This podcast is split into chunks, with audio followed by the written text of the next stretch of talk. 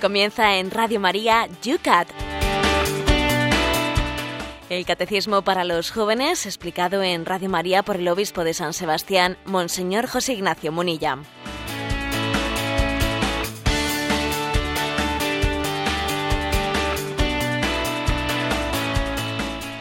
Muy buenos días a todos los seguidores del Yucat, el programa que todas las mañanas te acompaña aquí en Radio María.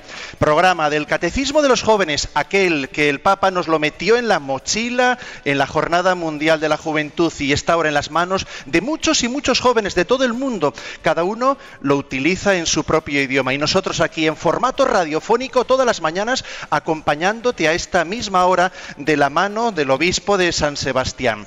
Arroba obispo El obispo más tuitero. Hoy, ¿por qué hacemos mención de esto? Porque tenemos además con nosotros a los compañeros de Antena 3, a los cuales pues les saludamos con mucho cañero, mucho cañero no, cañeros son ellos y nosotros también procuramos a esta hora de la mañana serlo para animar y para todos intentar ponernos las pilas desde la mañana. Con mucho cariño les saludamos y ellos que nos van a acompañar durante esta jornada radiofónica, la expectación no la tiene este programa que va creciendo día a día por lo que vemos en el Facebook y en el Twitter.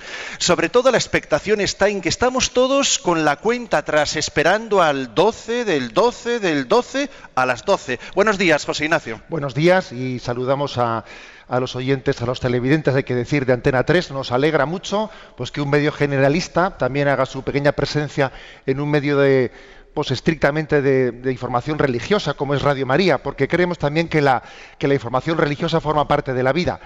Y bueno, pues sí, todos estamos expectantes, somos conscientes de que el Papa ha querido también comenzar la evangelización en el continente digital. Bueno, no vamos a decir comenzar, porque yo creo que la Iglesia ha estado desde el principio en esa evangelización, pero sí visualizar, eh, visualizar pues una presencia pues que por parte del Papa creo que nos anima a todos a hacer presente a Jesucristo en el continente digital, que es un sexto continente y que al igual que un, el 12 de diciembre recordamos que la Virgen de Guadalupe fue la madre, la llave que abrió eh, la evangelización del nuevo continente de América, bueno, pues también de la mano de la Virgen de Guadalupe, el 12 de diciembre, el Papa ha querido, como con esa llave que es María, abrir la evangelización del continente digital. O sea que estamos contentos, confiados, sabiendo que se abre un nuevo camino, o mejor dicho, se visualiza ¿no? esa apertura del nuevo camino de la evangelización del continente digital. Y desde Radio María, pues vamos a contribuir con nuestro granito de arena, ¿eh? nuestro granito de arena, queriendo ser también un altavoz que, que haga más fuerte ¿no? la palabra de, del Santo Padre en, Twitter y en, y en, todo el mundo digital. No ha lanzado todavía, estamos expectantes a ese primer tweet, pero suben y suben cada momento los seguidores de ese tweet, de esa cuenta del Papa que está batiendo todos los récords. Son ahora mismo en San Sebastián las 8 y 5 minutos, 7 y 5 minutos para todos los que nos escucháis desde las Islas Canarias. Aquí tenemos para variar un día lluvioso, 7 grados. ¿Cómo están las cosas por Madrid, Cristina? Pues como siempre, Padre Esteban, con más frío, menos 3 graditos. Hay que calentar el ambiente y lo vamos a hacer nosotros aquí en Radio María. Empieza un día más ese programa que tanto te gusta a ti, que es el...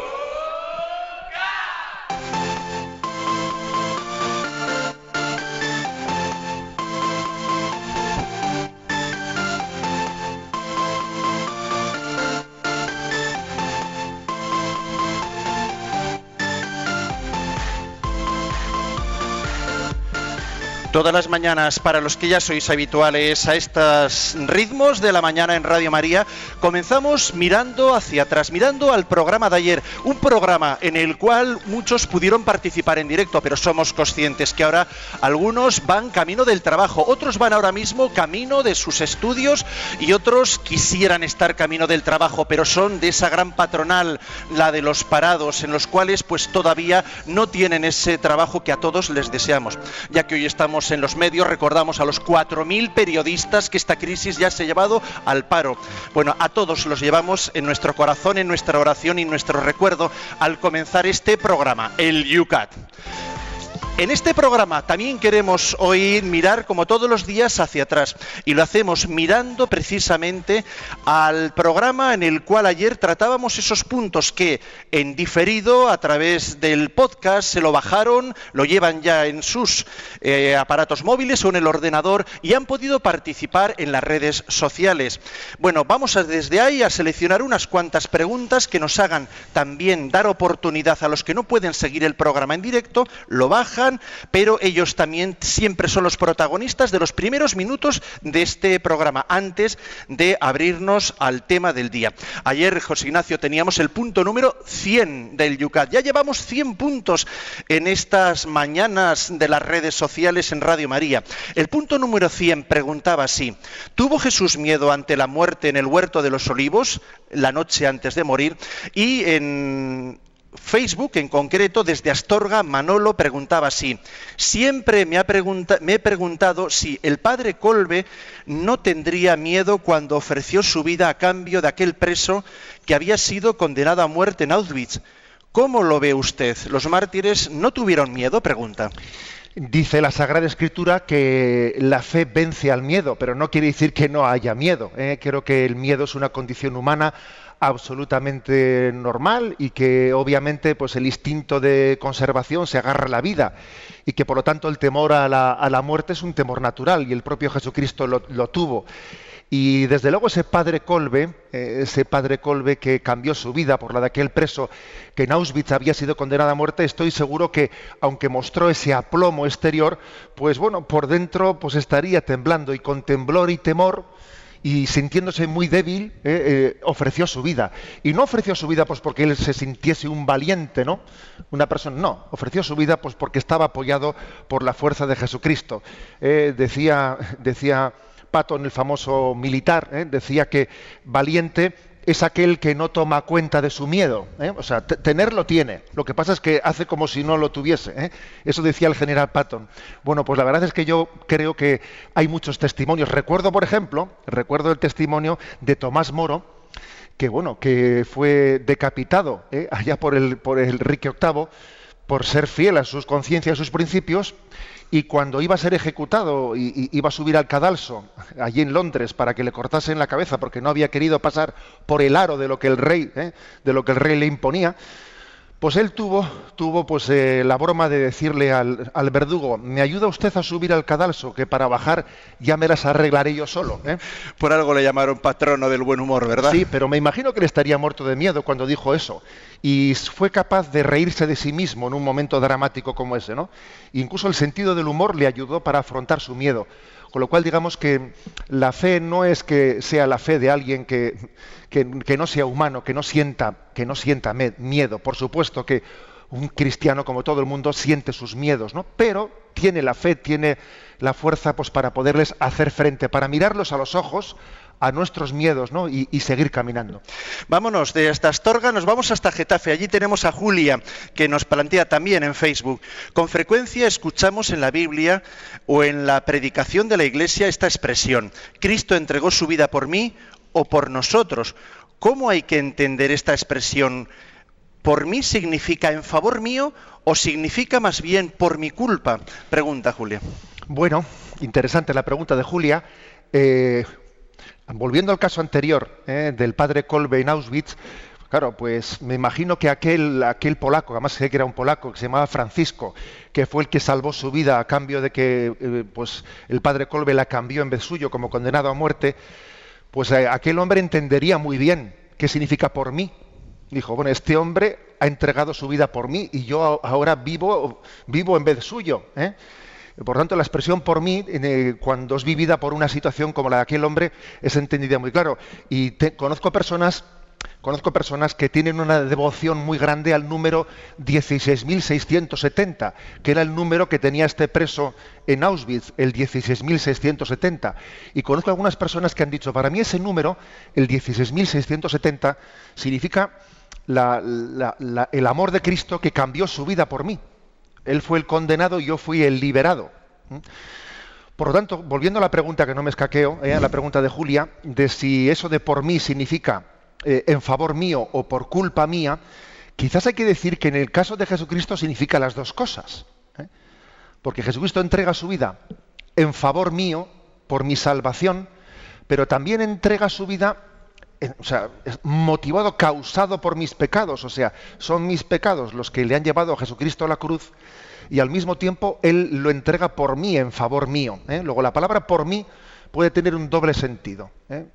Y, además no, es incompatible, más bien se suma, ¿no? Se suma. En el caso del eh, padre Kolbe de Auschwitz, obviamente no tiene más que un sentido, que es en favor tuyo. Pero es que, claro, hay una diferencia entre el, caso del padre Kolbe y el de Jesucristo. Y es que, claro, que, que, en el caso de Jesucristo, Él ha sido entregado. Son nuestros pecados, los pecados de los que somos salvados, la causa de la muerte de Jesucristo. Vamos con el punto siguiente, era el punto 101. ¿Por qué tuvo Jesús que redimirnos precisamente en la cruz? Y ahora no nos dice desde dónde, pero nos manda un correo electrónico a yucat, arroba Radio María. Es Raúl y pregunta, ¿cómo podemos asumir la cruz en nuestra vida? ¿Qué consejos principales se podrían dar?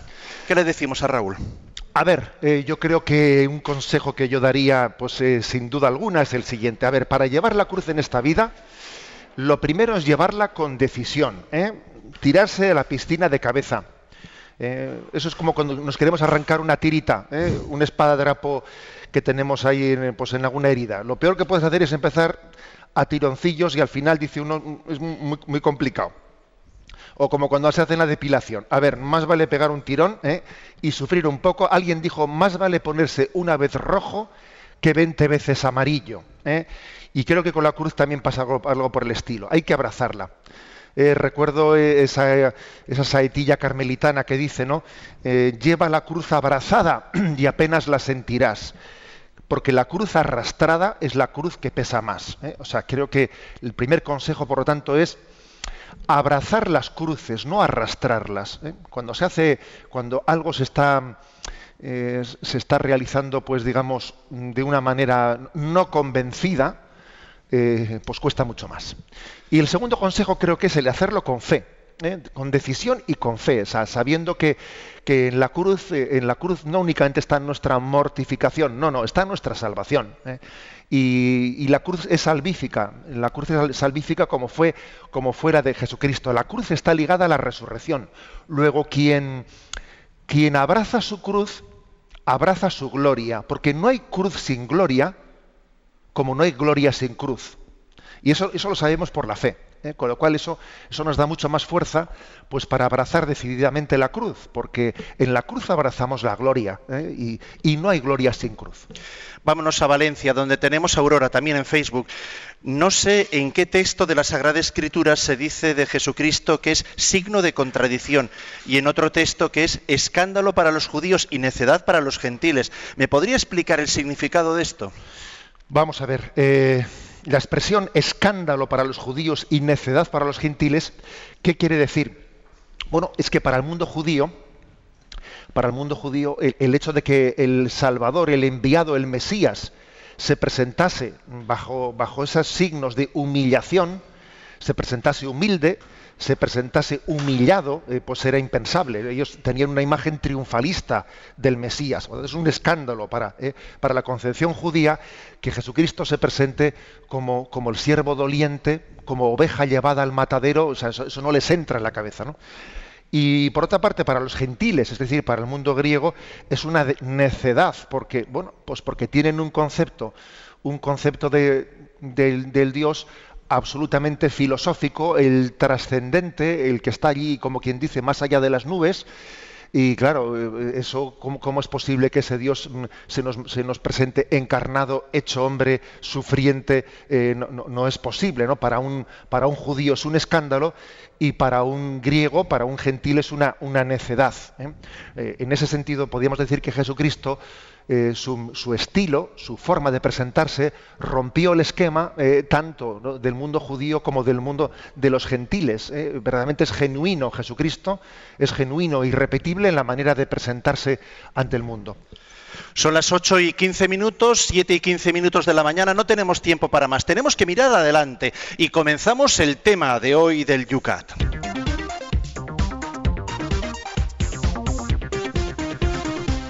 El tema de hoy, ya llegamos al punto 102, lo planteábamos en Facebook anoche y ahí lo tenéis también para poder participar. Vamos a hacerlo hoy también acompañado, como estamos, de nuestros compañeros de Antena 3 TV. En el 102 podéis leer la siguiente pregunta. ¿Por qué debemos nosotros también aceptar el sufrimiento en nuestra vida y así cargar con la cruz y con ello seguir a Jesús? 102 del Yucat. Y la respuesta es la siguiente. Los cristianos no tienen que buscar el dolor, pero cuando se enfrentan a un dolor que no se puede evitar, este puede cobrar sentido para ellos si unen su dolor al dolor de Cristo. Cristo padeció por nosotros, dejándonos un ejemplo para que sigáis sus huellas. Jesús dijo, el que quiera venir en pos de mí, que se niegue a sí mismo, que cargue con su cruz y me siga. Los cristianos tienen la tarea de mitigar el dolor en el mundo. Sin embargo, siempre habrá dolor. En la fe podemos aceptar nuestro propio dolor y compartir el ajeno. De este modo, el dolor humano se hace uno con el amor redentor de Cristo y con ello se hace parte de la fuerza divina que transforma el mundo hacia el bien. Vamos a ver, eh, intentando desmenuzar esta explicación del Yucat. Eh, en primer lugar, no somos masocas. ¿eh? El cristianismo no, no, es masoquista como algunos suponen. los cristianos no buscan el dolor, no lo buscamos. Es más, el Señor nos ha dado una inteligencia para intentar combatirlo. Eh, pues digamos, los adelantos de la ciencia y, el humanismo cristiano están también ¿no? pues, dirigidos a intentar consolar a los que sufren y aliviar su sufrimiento. ¿eh? Un signo de la instauración del reino de Dios entre nosotros, pues es e, evitar el sufrimiento, que por otra parte no, olvidemos que en nuestra fe cristiana decimos que el sufrimiento se introdujo como consecuencia del pecado. Entonces, digamos que el cristianismo eh, mm, lucha contra el sufrimiento, entre comillas. ¿eh? No somos masocas. Digamos esto por delante, porque algunos nos ponen un San Benito nos ponen un San Benito, mira esto, se flagela, ¿no? Yo qué sé, ¿no? O sea, hacer una caricatura obviamente que no, no es conocedora, ¿no? del espíritu cristiano. Ahora bien, una cosa es combatir el dolor, el sufrimiento, ¿eh? hasta donde se pueda, y luego también otra cosa es caer en cuenta que desde luego eliminar de esta vida el sufrimiento y el dolor es imposible. ¿eh? Es imposible. Es decir, si no se sufre por una cosa, se sufre por otra. Eh, la vida de un sacerdote, os lo puedo decir por experiencia, es que vas entrando en, una casa, en otra casa tocas un timbre, tocas una aldaba, conoces a una persona, hablas con uno, hablas con otro, no conozco una familia, no conozco una persona que no tenga ningún sufrimiento. Eh, más, más evidentes, más ocultos. Hay quien es más hipersensible y las cosas pequeñitas le hacen sufrir un montón hay quien tiene pues, otra capacidad y a veces, eh, objetivamente hablando, tiene grandes sufrimientos y sin embargo los lleva con, mucha mayor eh, entereza. Pero todo el mundo sufre. Entonces es muy importante que en esta vida tengamos una clave de sentido ante el dolor y ante el sufrimiento. Lo peor no es sufrir, lo peor es sufrir sin sentido. Eso es lo peor. la mayor carencia que podemos tener, la mayor de las pobrezas, es la carencia de sentido el no saber por qué, el, no saber para qué. Pues bien, eh, eh, lo que aquí nos quiere decir el catecismo es que, bueno, en primer lugar, ¿no? claves de explicación que nos da, eh, que nos da nuestra fe. La primera clave de explicación es que en vez de en vez de preguntarnos únicamente por qué me toca a mí esto, por qué me toca a mí esto, por qué, por qué a mí, por qué a mí, ¿no? Un poco en plan calimero, siempre estando un poco eh, quejándonos de nosotros mismos y haciendo una autolamentación continua que es inútil y es absurda, pues yo creo que lo primero es decir, a ver, eh, es importante ver cómo se vive el sufrimiento y si, si tenemos compañía en el sufrimiento y cómo somos acompañados en el sufrimiento. Eh, alguien dijo que el sufrimiento no solamente es un problema de respuestas, sino que es un problema de presencias, porque no es lo mismo sufrir solo que estar acompañado. Es un problema de presencias, ¿no? Y lo primero que nos responde el cristianismo es que Dios no nos ha dejado solos en el sufrimiento, que nos ha acompañado. Nos ha acompañado. Y también entre nosotros, una de las claves del sufrimiento es, es una oportunidad de acompañarnos, de no dejarnos solos.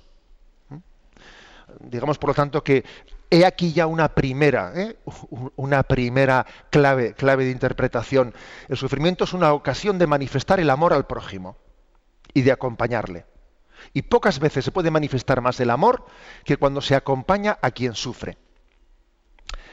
También en segundo lugar creo que aparte de este aspecto de la presencia, de la presencia personal que acompaña, también eh, hay otro, otro elemento y es que el, sufrimiento es una ocasión para preguntarse por el sentido. Eso, eso es obvio, ¿no? Eh, leo una cita de Lewis, un, autor, ¿no? Pues un autor inglés que verdaderamente creo que y reflexionó, él sufrió mucho, eh, sufrió con la muerte de su esposa, y él dijo la siguiente reflexión, ¿no? No creo que Dios quiera exactamente que seamos felices. Hombre, obviamente, claro que Dios quiere nuestra felicidad, pero fijaros él cómo lo matiza. Dios quiere que seamos capaces de amar y de ser amados. Quiere que maduremos. Y yo sugiero que precisamente porque Dios nos ama, nos concedió el don de sufrir. O por decirlo eh, de otro modo, el dolor es el megáfono que Dios utiliza para despertar mundo de los al mundo de los sordos. ¿Eh? Repito esto, ¿eh? El dolor es el megáfono que Dios utiliza para despertar a un mundo, a un mundo de sordos. Porque somos como bloques de piedra, a partir de los cuales el escultor poco a poco va formando la figura de un hombre. Los golpes de su cincel, que tanto daño nos hacen, nos hacen cada día más perfectos. Esto este hombre no lo dijo ¿eh? desde un despacho, sino lo dijo sufriendo. Lo dijo eh, desde la muerte de su esposa, que no terminaba de encajar.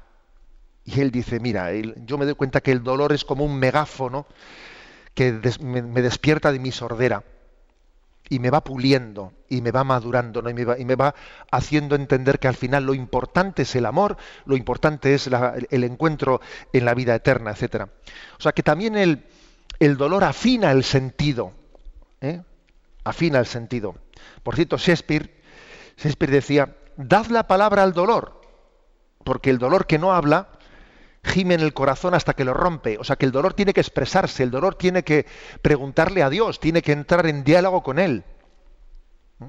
Eso decía Shakespeare, ¿eh? darle la palabra al dolor, porque si no le dais la palabra al dolor, dentro va, va a reventar. O sea, el dolor tiene que expresarse y, tiene, que, tiene, que, entrar en diálogo con, los que nos acompañan, con los que nos rodean. No, no tengamos miedo a, expresar, incluso, fijaros bien, no tengamos miedo a, delante de Dios a presentarnos, a veces en un tono de queja, y el Señor nos escuchará con paciencia y luego nos dirá lo, que tenga que decirnos. Pero digamos que demos un paso más. Y el siguiente paso es yo creo que aunque hayamos, eh, hayamos dado muchas vueltas, muchas vueltas al por qué, por qué me toca a mí esto, por qué yo, por qué yo, por qué yo, me parece que las respuestas a los porqués se quedan para, para la vida eterna, ¿sabéis? Se quedan para la vida eterna. A mí me parece más importante centrarnos en el para qué. En el para qué.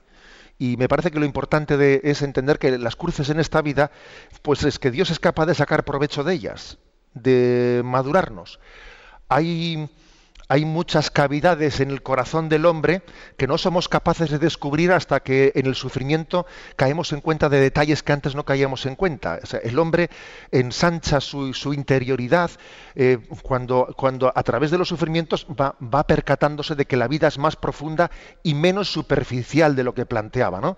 Cuando en esta vida tenemos un planteamiento superficial, jiji, jaja, y es todo mirarlo superficialmente, y cuando de repente afrontamos un sufrimiento serio, desde luego nos volvemos más profundos de todas, todas. ¿eh? superamos, superamos la vanidad y la superficialidad muchas veces cuando afrontamos el rostro del dolor y el rostro del, del sufrimiento. Por lo tanto, digamos una cosa, desde el punto de vista cristiano, el dolor en sí mismo, en sí mismo, no es ni, ni una maldición ni es una bendición. Sencillamente es una oportunidad. Es una oportunidad de, afrontar el misterio de la vida, de preguntarse por el sentido de la vida, de madurar, de madurar, de crecer, de ofrecer nuestro sufrimiento con el sacrificio de Cristo, que este último aspecto lógicamente es muy importante.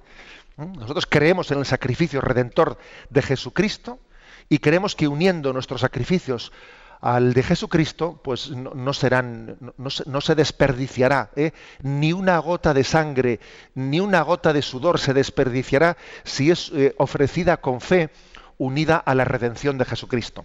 Bien, pues he aquí, ¿no? digamos de una manera muy resumida y así un poco en plan batería, ¿no? pero este es, este es digamos, el, la respuesta a la pregunta del Yucat de por qué debemos de aceptar el sufrimiento.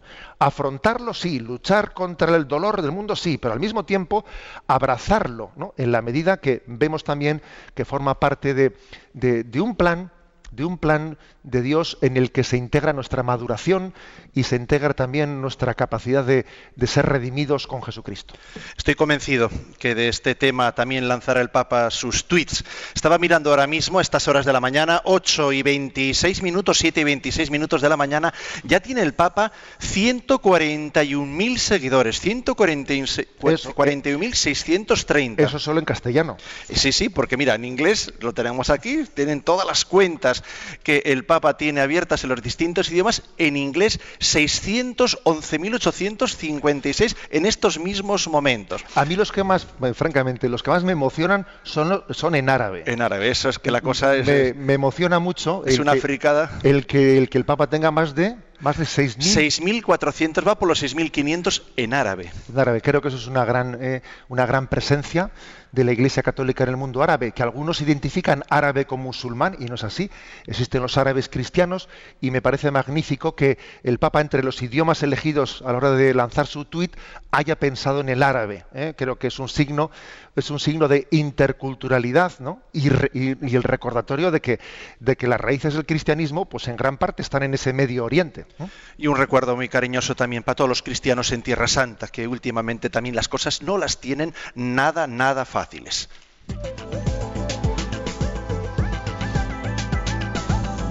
con esta sintonía nos vamos a abrir las redes sociales. Es el momento de que podáis vosotros también participar con vuestras ya sabéis que lo podéis hacer a través del Twitter, arroba, hoy los tenemos paraditos a los tuiteros, arroba obispo munilla. En Facebook ya veo también que estáis participando en la página del Yucat Radio María plantear las preguntas en torno a los temas que se acaban de hacer.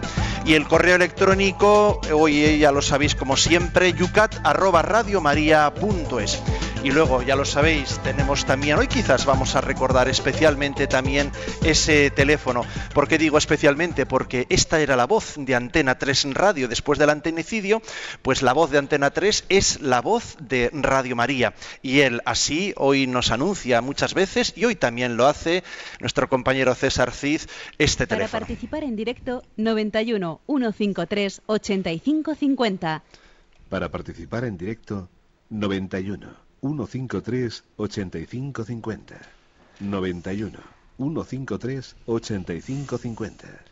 Todas las mañanas también hacemos nuestro descanso musical. Hoy le vamos a poner un poquito de ritmo, un poquito de rigor, para que también a estas horas de la mañana, los que vais camino del trabajo, tengáis no solo palabra, palabra con mucho contenido, también podáis disfrutar de la buena música, la música de Radio María.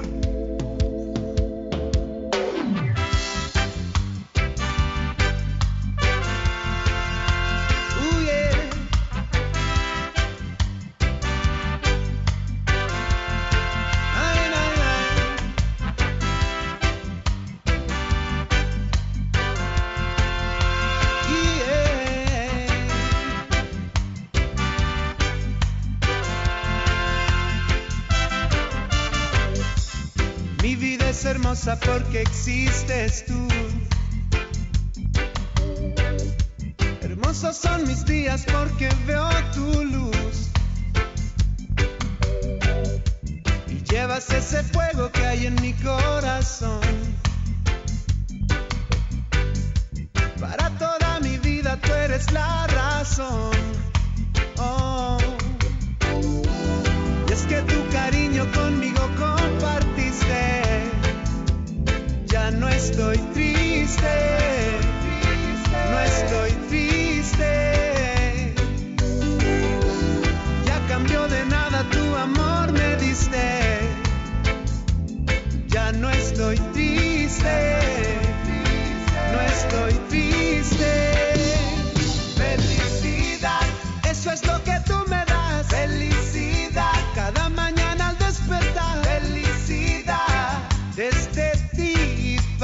Siempre.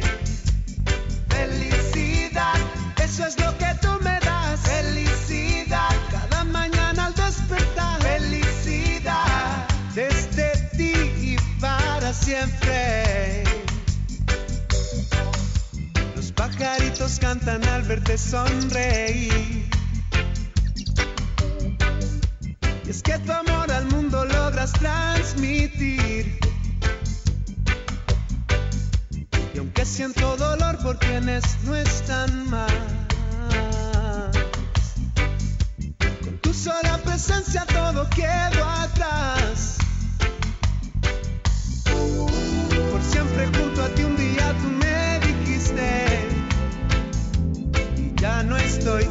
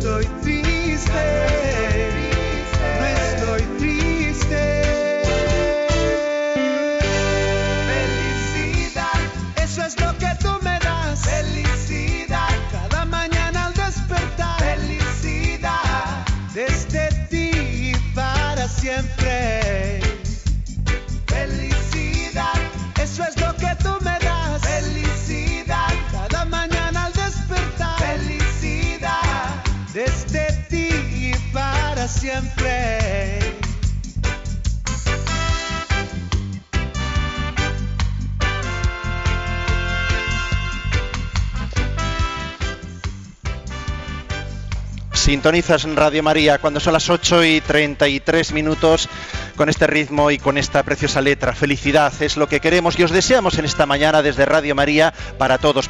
Pero sin huir de los temas, digamos así, profundos, que también, como veis, muy vitales, hoy se están planteando los que tocan en el programa de hoy del Yucat.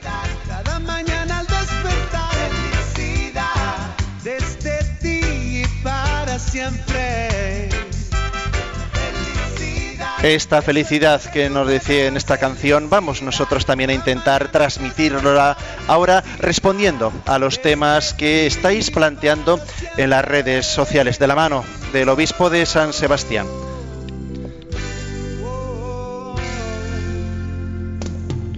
Vamos con el Twitter. Tenemos en el Twitter a María Bidón, que nos eh, plantea así, en arroba obispo munilla. Dice, si Cristo ya cargó con la cruz y sufrimiento de todos, cargando con nuestros pecados, ¿por qué tenemos que sufrir? Dice Marian. Vamos a ver, detrás de esa pregunta, en el fondo, está a ver una concepción de Dios, decir, bueno, Dios no tiene que ser como una hada madrina que venga con su varita mágica ¿eh? y que me haga desaparecer el sufrimiento. No ha sido ese el estilo de Jesucristo. El estilo de Jesucristo es mm, sufrir con, o sea, acompañarme en el sufrimiento y dar sentido a nuestro sufrimiento, hacer que nuestro sufrimiento llegue a ser, ¿eh? llegue a ser corredentor. ¿eh?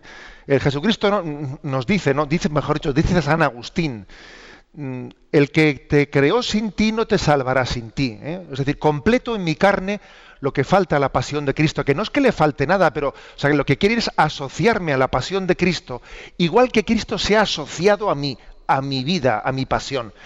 Por lo tanto, la clave de Jesucristo no es no es hacer como ¿eh? suprimir el sufrimiento de la vida, sino hacer que el sufrimiento de la vida no sea inútil.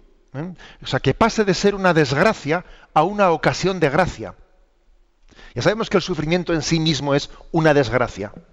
Pero Jesucristo nos ha dado su, vida para que eh, lo que en sí mismo es una desgracia, lo que, eh, lo que, en sí mismo es la causa del pecado, pase a ser también instrumento de salvación. Ese es el milagro de Jesucristo. ¿eh? Aunque yo sé que, todos tenemos la tentación de recurrir a Él como, ¿eh? como la varita mágica, pues para que en nuestra vida no tengamos ningún sufrimiento. Pero esa no es la vida real. Esa no es la vida real. El Evangelio de Jesucristo lo que nos está queriendo es ofrecer una clave de sentido que haga que nuestro sufrimiento sea salvífico unido al de Cristo. Hablando de la vida real, hoy desvelamos un nick.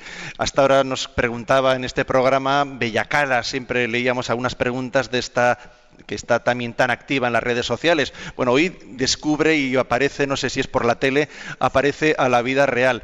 Y dice, soy Carmen, desde Las Palmas de Gran Canaria. Disculpad que no me haya presentado antes. Muy graciosa ella.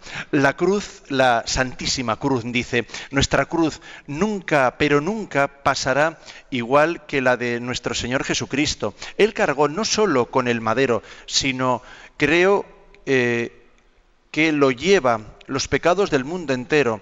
No me puede, no me puedo imaginar ni por asomo lo que pasaría en la cruz creo que cuando abrazamos la nuestra, Él nos ayuda a llevarla y por eso eh, y pesa menos.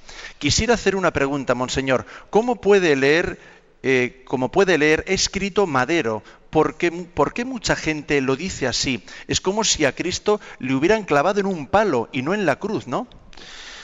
Bueno, yo creo que la, la palabra madero no, no creo que tenga un sentido así específico. Lo que sí que nos hace referencia es al lignum crucis, ¿eh? al lignum crucis. Hay una referencia que es la siguiente. Hubo dos árboles, ¿no? El árbol del pecado original, el árbol de la ciencia del bien y el mal, a través del cual se introdujo el pecado, y la cruz de Cristo es un segundo árbol, un segundo madero. Es decir, ahí suele haber una, una imagen en los padres de la iglesia que viene a decir, de un madero, o sea, del primer árbol se introdujo el pecado, del segundo madero, eh, del, segundo árbol vino la salvación. Quizás esa imagen de los padres, ¿no? Bueno, pues puede ser, puede ser eh, el origen de esa palabra de madero, referida al primer árbol del pecado original, del árbol de la ciencia, del bien y del mal, y este nuevo árbol que es árbol de salvación, a diferencia del primero que es de perdición. Pablo nos pregunta también en Facebook, dice, eh, ¿qué hacer cuando nuestros conocidos, familiares o amigos sueltan eh, esta herramienta de salvación? ¿Es aconsejable que tomemos su cruz y los carguemos junto a la nuestra o es mejor dejarlos para que retomen a ella luego? Vamos a ver. En esta vida yo creo que todos somos conscientes de que uno no carga solo con su cruz, también cargamos con las consecuencias de las cruces de los demás. En la cruz hay algo que, es incompartible, que tienes que llevarlo tú personalmente, ¿eh? que no puedes decir, eh, esto llévamelo tú en vez mío, eso no vale. Pero sí es verdad que la cruz puede ser compartida, ¿eh? porque una cruz acompañada, una cruz acompañada es una cruz mucho más ligera. Y porque sea acompañada no quiere decir que tú no la lleves, ¿eh? Pero está claro, ¿eh? una cruz acompañada es mucho más ligera. Luego, en parte, ¿eh? la cruz es personal e intransferible y en parte es compartible. Por cierto, que el otro día escuché una cosa que me hizo su gracia, decía, Dios ha solucionado el problema, ¿eh? el problema público de transportes de cruces fabricándolas a domicilio. O sea, es verdad que, que en esta vida pues todos tenemos nuestra propia cruz y que desde luego no hace falta estar yendo a la casa del vecino a por ninguna. Pero, pero es cierto que también eh, pues Dios ha querido que las compartamos. Y cuando se comparten, una cruz acompañada es media cruz. ¿eh? Y por lo tanto, estamos, esto es una llamada a la solidaridad. La cruz es una llamada a la solidaridad en yucat@radiomaria.es. Un saludo, queridos amigos. Quisiera pedir ayuda o consejo en mi caso concreto. Estoy a punto de casarme por la iglesia, a dos semanas, por eh, azares de la vida, jamás hice la primera comunión. Mi padre no me envió de pequeño a la catequesis y todavía no sé muy bien el motivo. Soy bautizado y confirmado, pero no tengo este sacramento. Mi pregunta es simple. ¿Puedo hacer la primera comunión solamente con confesar, ir a misa y luego tomar el cuerpo de Cristo? ¿O debo de pasar un proceso, sería como una catequesis o algo así? Eh, como cuando se hace con los niños, o es posible hacerlo como os le digo, de este modo, eh, gracias a la respuesta. Pedro. Bueno, pues Pedro, lo primero, felicitarte por tu preparación a, tu matrimonio dentro de dos semanas, ¿no? que me parece que es un camino ya en, el que estás ya encauzado para prepararte. Y seguro que en ese camino para tu boda estás teniendo ya una cierta formación, unos cursillos prematrimoniales, unos encuentros con el sacerdote, que de alguna manera te están sirviendo ya también ¿eh? para, para tu primera comunión. Lo lógico es que tu primera comunión sea pues, el mismo día de tu boda. Y no importa que no lo sepan muchos de los asistentes, lo sabes tú, lo sabe el Señor, lo sabe el sacerdote, lo sabe tu esposa, lo sabe tu familia más íntima, pero la, preparación que estás teniendo para el sacramento del matrimonio, pues lógicamente también te va a servir, eh, te va a servir para tu primera comunión. Recibirás eh, dos sacramentos, el sacramento del matrimonio y el sacramento de la Eucaristía. Y te voy a decir una cosa, que la, mejor, vamos, el mejor testamento que te puedo dar, el mejor consejo para tu vida familiar es que la Eucaristía esté en el centro de vuestra familia. ¿eh? La familia que, celebra la Eucaristía unida, un esposo y una esposa ¿no? que asisten juntos a la Eucaristía, y si el día de mañana Dios os da hijos, pues, pues mejor, ¿no? Toda la familia unida en la Eucaristía creo que es un signo de bendición. Es un signo de bendición que la familia asista unida a la Eucaristía. Bueno, o sea que ánimo y felicidades por adelantado y te encomendamos, ¿no? Pues en, tu, en tus nuevos pasos. En Twitter, en Marijose nos plantea dos preguntas. Vamos por lo menos con una. Si Cristo ya cargó con la cruz y sufrimiento de todos, cargando con nuestros pecados, ¿por qué tenemos que sufrir? Bien, eh, creo que básicamente esa pregunta ya la había hecho eh, muy similar, por lo menos, ¿no? Muy similar una, un oyente anterior. Yo insistiría en que, en que cada uno tenemos, cada uno tenemos una, forma, un camino concreto de ser madurados. Y no hay que mm, estar mirando al otro si el otro ha tenido más cruz o menos cruz. O sea, cada uno nuestro camino es único e irrepetible. ¿eh? A mí me parece que yo diría una, una... Mira, la proporción que haya en mi vida de cruz y gloria, de consolación y desolación, esa proporción solamente Dios sabe eh, en qué medida tiene que ser. Eh, nosotros, por nuestra parte, eh, lo que tenemos que hacer sencillamente es caminar y confiar. Y no perder mucho tiempo, no perder mucho tiempo en por qué a mí me toca más esto o por qué al otro le toca más lo otro. Me parece que sin, sin perder mucho tiempo en, entender los porqués, como decíamos en la explicación, lanzarnos decididamente, entregarnos decididamente a los para qué, ¿no? creciendo, creciendo en nuestra vida en madurez, porque la, cruz es una ocasión de afinar el sentido y de hacernos crecer en madurez. Marijose, en arroba obispo Munilla en Twitter, dice... Eh, ¿Tiene sentido ofrecer nuestro sufrimiento o dolor desde nuestros lugares por cambiar alguna realidad o por alguna conversión? Bien, o sea, vasos comunicantes. Bien, vamos a ver, por supuesto que igual que uno ora a Dios, eh, le, pide, le pide a Dios mm, pues, por una intención concreta, la oración es mucho más fecunda cuando va acompañada de un ofrecimiento, de un sacrificio, de una cruz. Señor, te ofrezco esta cruz, te ofrezco este, este, este sacrificio, eh, pues por una intención determinada, por supuesto. ¿eh? O sea, la oración, cuando va acompañada del ayuno, o sea, del sacrificio, cuando va acompañada de la limosna, ojo, ¿eh? de, la entrega caritativa al prójimo, entonces la oración está reforzada. Una oración acompañada del sacrificio, acompañada de la caridad, es una oración mucho más fuerte.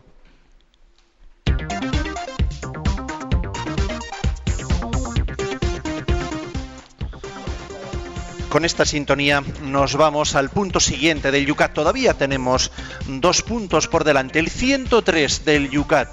¿Murió Jesús realmente o quizás pudo resucitar precisamente porque solo había sufrido una muerte aparente? Bueno, y la respuesta es, en Juan 19:33 los soldados comprueban expresamente la muerte de Jesús. Abren el costado de Jesús muerto con una lanza y ven que sale sangre y agua. Además se dice que a los crucificados con él le quebraron las piernas, una medida para acelerar el proceso de muerte. Esta medida ya no era necesaria en el caso de Jesús en el momento en el momento en cuestión, porque él ya estaba muerto. Bien, como veis un tema muy concretito que me imagino que a alguno les sorprenderá, pero qué tema así, qué cuestión tan concreta, ¿no?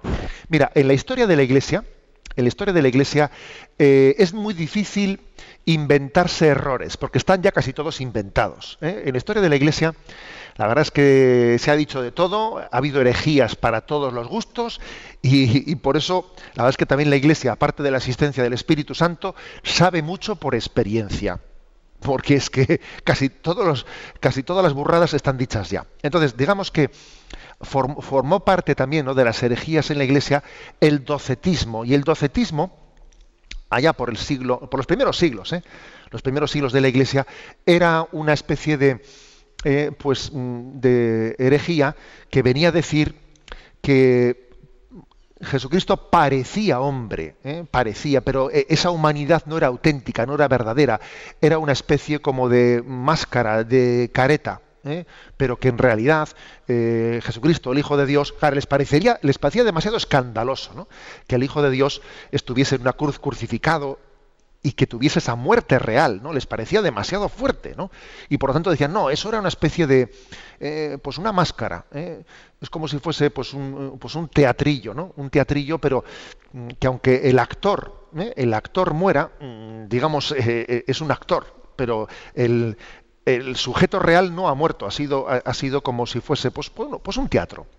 Eso la Iglesia lo condenó y dijo, no, no, no es que Jesucristo pareciese, no, no, es que realmente Luego también existió otra, otra herejía llamada el monofisismo, allá por el siglo V un tal Eutiques, eh, Eutiques es un monofisita, bueno, pues él lo que viene a decir es que en realidad en Jesucristo hay únicamente una naturaleza, eh, que es la divina, ¿no? La humana, él dice, es como una gotita de agua eh, que cae en un océano y se pierde en el océano, Dice, monofisismo eh, viene a decir únicamente hay una naturaleza en Jesús, no dos, ¿no? Divina y humana, sino prácticamente divina sola. Luego, eso de que Jesucristo murió en la cruz, a ver, ¿eh? eso no nos lo creemos, ¿no? O sea, en el fondo es negar la humanidad de Jesucristo, negar, negar la realidad ¿no? de su sufrimiento. Y eso la Iglesia lo condenó como una, como una herejía.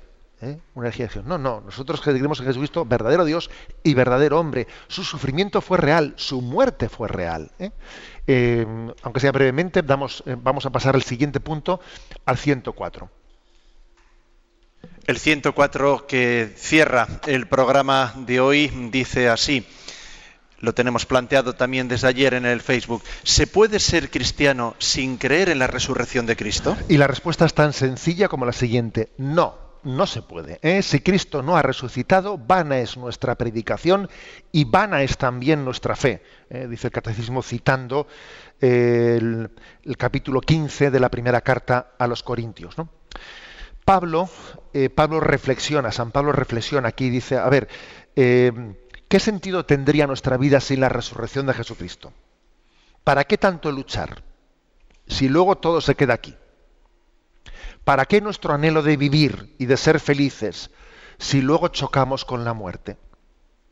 O sea, es curioso esto. Yo, yo suelo decir que, si me permitís la, eh, la comparación, que si no existe la resurrección, si no existe la inmortalidad del alma, eh, si no existe esa dimensión trascendente al hombre, a mí me parece que la evolución se ha equivocado se ha equivocado la evolución porque, claro, se dice que las leyes de la evolución lo que hacen es adecuarle al hombre cada vez mejor a su entorno que el hombre esté mejor adecuado. Pues yo creo que la evolución se, ha equivocado en esa hipótesis de que, de que no exista el alma, de que no exista Dios, porque nos ha hecho, la evolución ha hecho un hombre que verdaderamente tiene deseo de infinito, deseo de felicidad, deseo de vida eterna. El hombre no se conforma con la muerte, a diferencia de los animales. Los animales, cuando llega el momento de su muerte, bueno, pues tienen una, asunción del hecho como un hecho natural. Para el hombre la muerte no es natural, no es natural. Se revela frente a ella, porque tiene un deseo de eternidad. ¿eh? Bueno, pues por eso yo diría lo siguiente, si, si, si no existiese el alma, si no existiese eh, la resurrección, eh, el hombre es una frustración. Es una frustración. Es como un coche, como uno de esos coches que, por cierto, me hace gracia que solemos comprar coches de, esos que pueden correr a 240 para luego tener que ir a, 80 por hora y encima te sacan una foto si te pasas del 80. Hombre, pues ese coche no sepa que lo hacen de 240 por hora si no puede pasar de 80. Es una frustración. Y encima un coche que, que está destinado a ir por una carretera que al final tiene un muro y que se va a chocar con el muro sí o sí. Pues vaya coche, que puede correr tanto y luego no, y luego no puedo no puedo yo ir no puedo trascender la velocidad del 80 por hora. Y encima hay un muro con el que me voy a chocar que es la muerte. Es decir creo que obviamente no eh, hay que dar una, una respuesta decir es que es que la vida tiene un sentido. Es que la muerte no, no tiene la última palabra. Es que Jesucristo nos ha demostrado con su muerte y resurrección que la, muerte es la puerta, la puerta que nos abre ¿no? a la vida eterna. Es que, es que esta vida es una especie de noviazgo, un noviazgo que, que concluye en un desposorio y, la muerte, aunque sea dolorosa, eh, pues tiene también un desposorio, es como un parto. Eh. Ojo, el parto es doloroso. ¿Es doloroso? Claro que es doloroso el parto, pero es comenzar una vida nueva. Y también la muerte es dolorosa, pero es el inicio de una vida nueva. Entonces, creo que la imagen del parto es posiblemente ¿no? la, más aproximada para, entender lo que es la, muerte y lo que es la resurrección. En, definitiva, ¿eh? nosotros afirmamos ¿no? la, realidad de la resurrección y a veces hay que decir que en nuestro entorno se pretende decir, bueno, pero la resurrección se puede entender simbólicamente como que eh, pues eh, un ser querido mío eh, le tengo en el, le tengo en mi en mi, en mi, recuerdo y como está en mi recuerdo, pues para mí ya ha resucitado, bueno, o como Jesucristo que bueno, como estaba en el recuerdo de sus apóstoles, ha resucitado en el sentido en que para nosotros no ha muerto. No, no, no, perdón, no hagamos de la resurrección, ¿eh? no hagamos eh, una reinterpretación que en el fondo es vaciarla de contenido, es confundir la resurrección con un vago recuerdo. ¿eh? La resurrección hace referencia a que no solamente el alma eh, es inmortal, sino que nuestro cuerpo también forma parte de nuestra personalidad y cuando decimos que cada uno de nosotros está llamado a la resurrección, eh, estamos haciendo referencia a que todo yo, cuerpo y alma, aunque sea un cuerpo espiritualizado, aunque lógicamente, ¿no? Gracias a Dios, ¿no?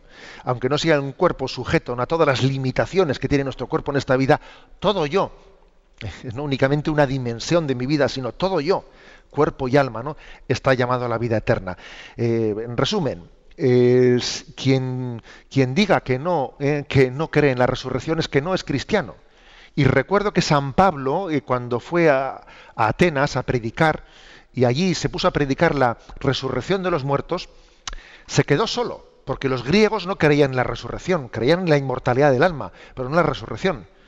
Y entonces dijeron, ya te oiremos otro día cuando, cuando habló de la resurrección de los muertos. Pero San Pablo no dejó de predicar la resurrección de los muertos por el hecho de que los griegos se lo rechazasen. Y mira, eh, y hoy es el día, hoy es el día de que en el que los griegos, bueno, pues ya son cristianos y ya creen en la resurrección. Pero es importante que mantengamos nuestra fe en la resurrección de los muertos, aunque en determinados ambientes, bueno, pues nos tomen como el loco de la colina. ¿eh? Pero nosotros creemos en el poder de Dios sobre la muerte y afirmamos ¿no? Eh, la resurrección partiendo de la resurrección de Jesucristo.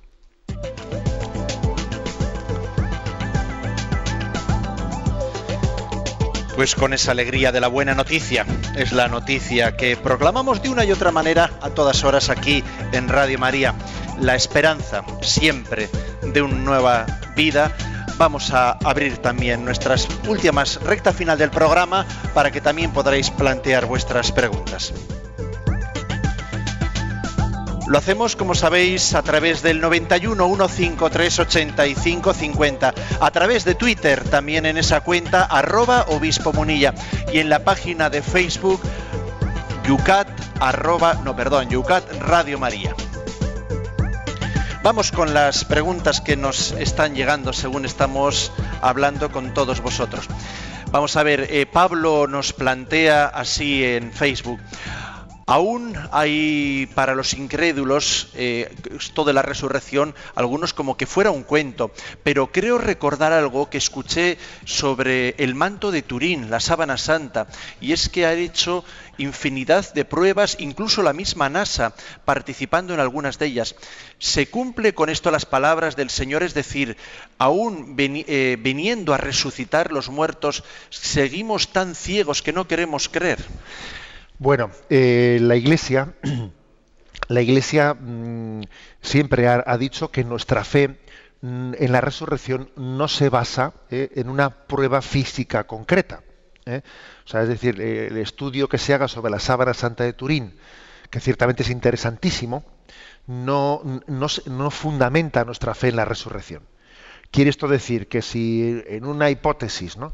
pues un día se demostrase que la sábana santa de Turín eh, no es cierta, pues nuestra fe en la resurrección no, no, se iba a inmutar por ello. ¿Me explico? ¿eh?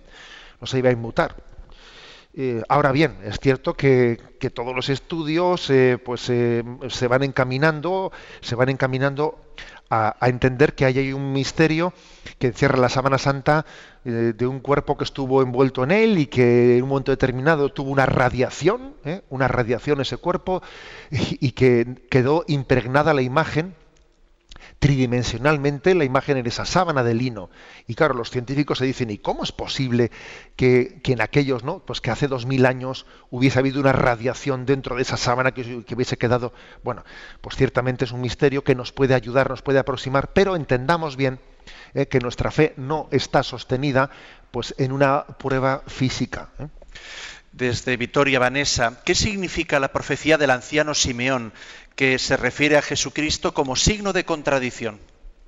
Bueno, esa es, eh, esa es una expresión que está cuando el anciano Simeón. Pues está acogiendo a Jesús a la llegada de a la llegada del templo, dice, "Este está puesto para caída, para caída y para elevación de muchos en Israel y para señal de contradicción."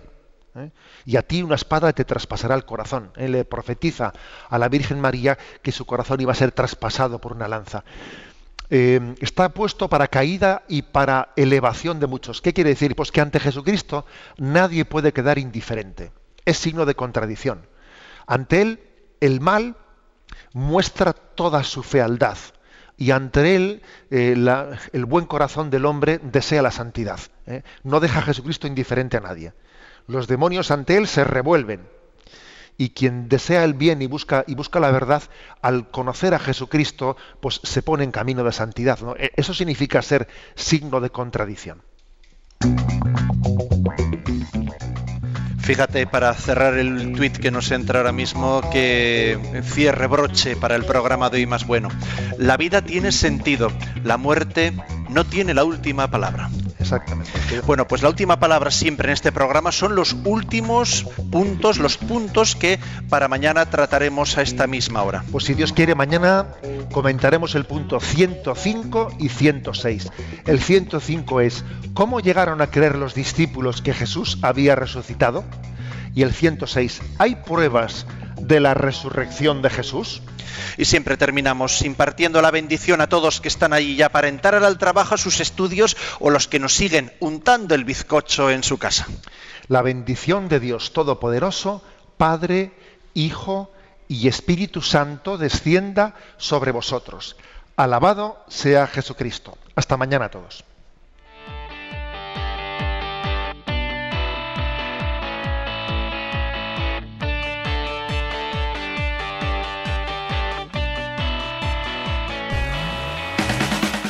Finaliza así en Radio María Yucat. El Catecismo para Jóvenes explicado por el Obispo de San Sebastián, Monseñor José Ignacio Munilla.